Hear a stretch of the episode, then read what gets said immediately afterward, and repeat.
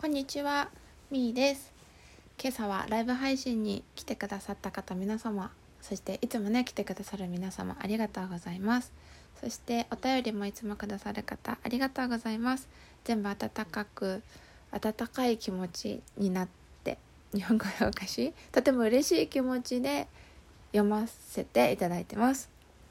でですね 今朝の一日一養生朝のライブ配信でホタテのお話をしたんですけども私が好きなホタテの場所の部位は耳っていうところで紐ですね。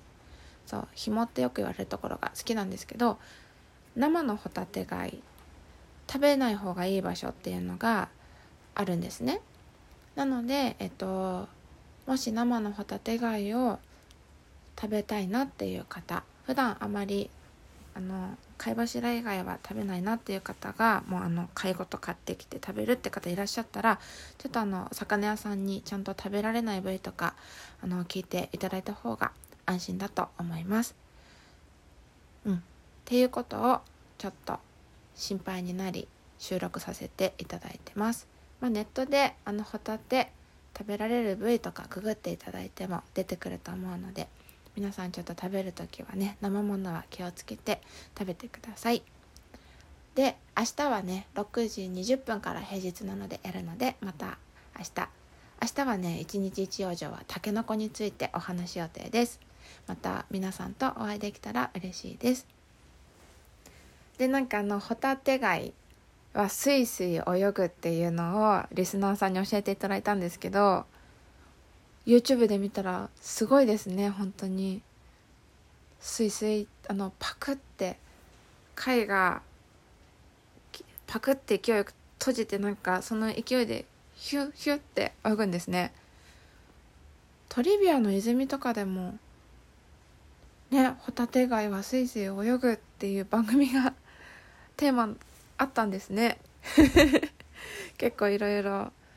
サーフィンしながら見ました。ネットサーフィンしながらさっき動画見ました。あとホタテのホタテにはいっぱい目があるっていうのもリスナーさんに教えていただいて本当にいっぱいありますね。ホタテ貝のあの縁の黒い点は全部目なんですって。面白いな。私は朝のライブ配信で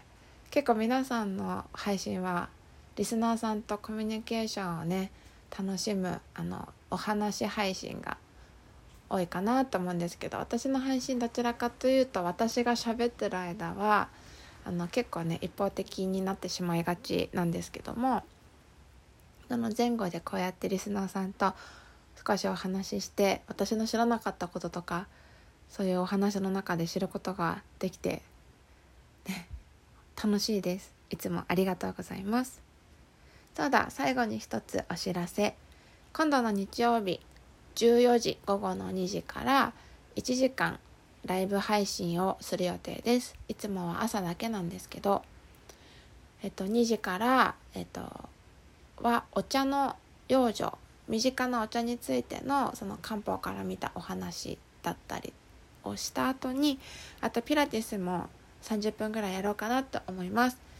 腰が痛い方でもできる腰回りの強化のエクササイズをしてあとはゆったりストレッチっていう流れでいこうかなって思ってるので運動不足が気になるなっていう方とか腰痛が気になるなっていう方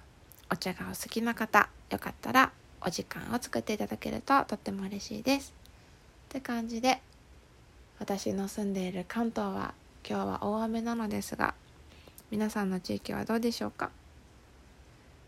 なんか地震の余震とかも昨日あって怖かったですけども皆さんどうか、ね、日々ご自愛して過ごしていただけると嬉しいです。では今日も一日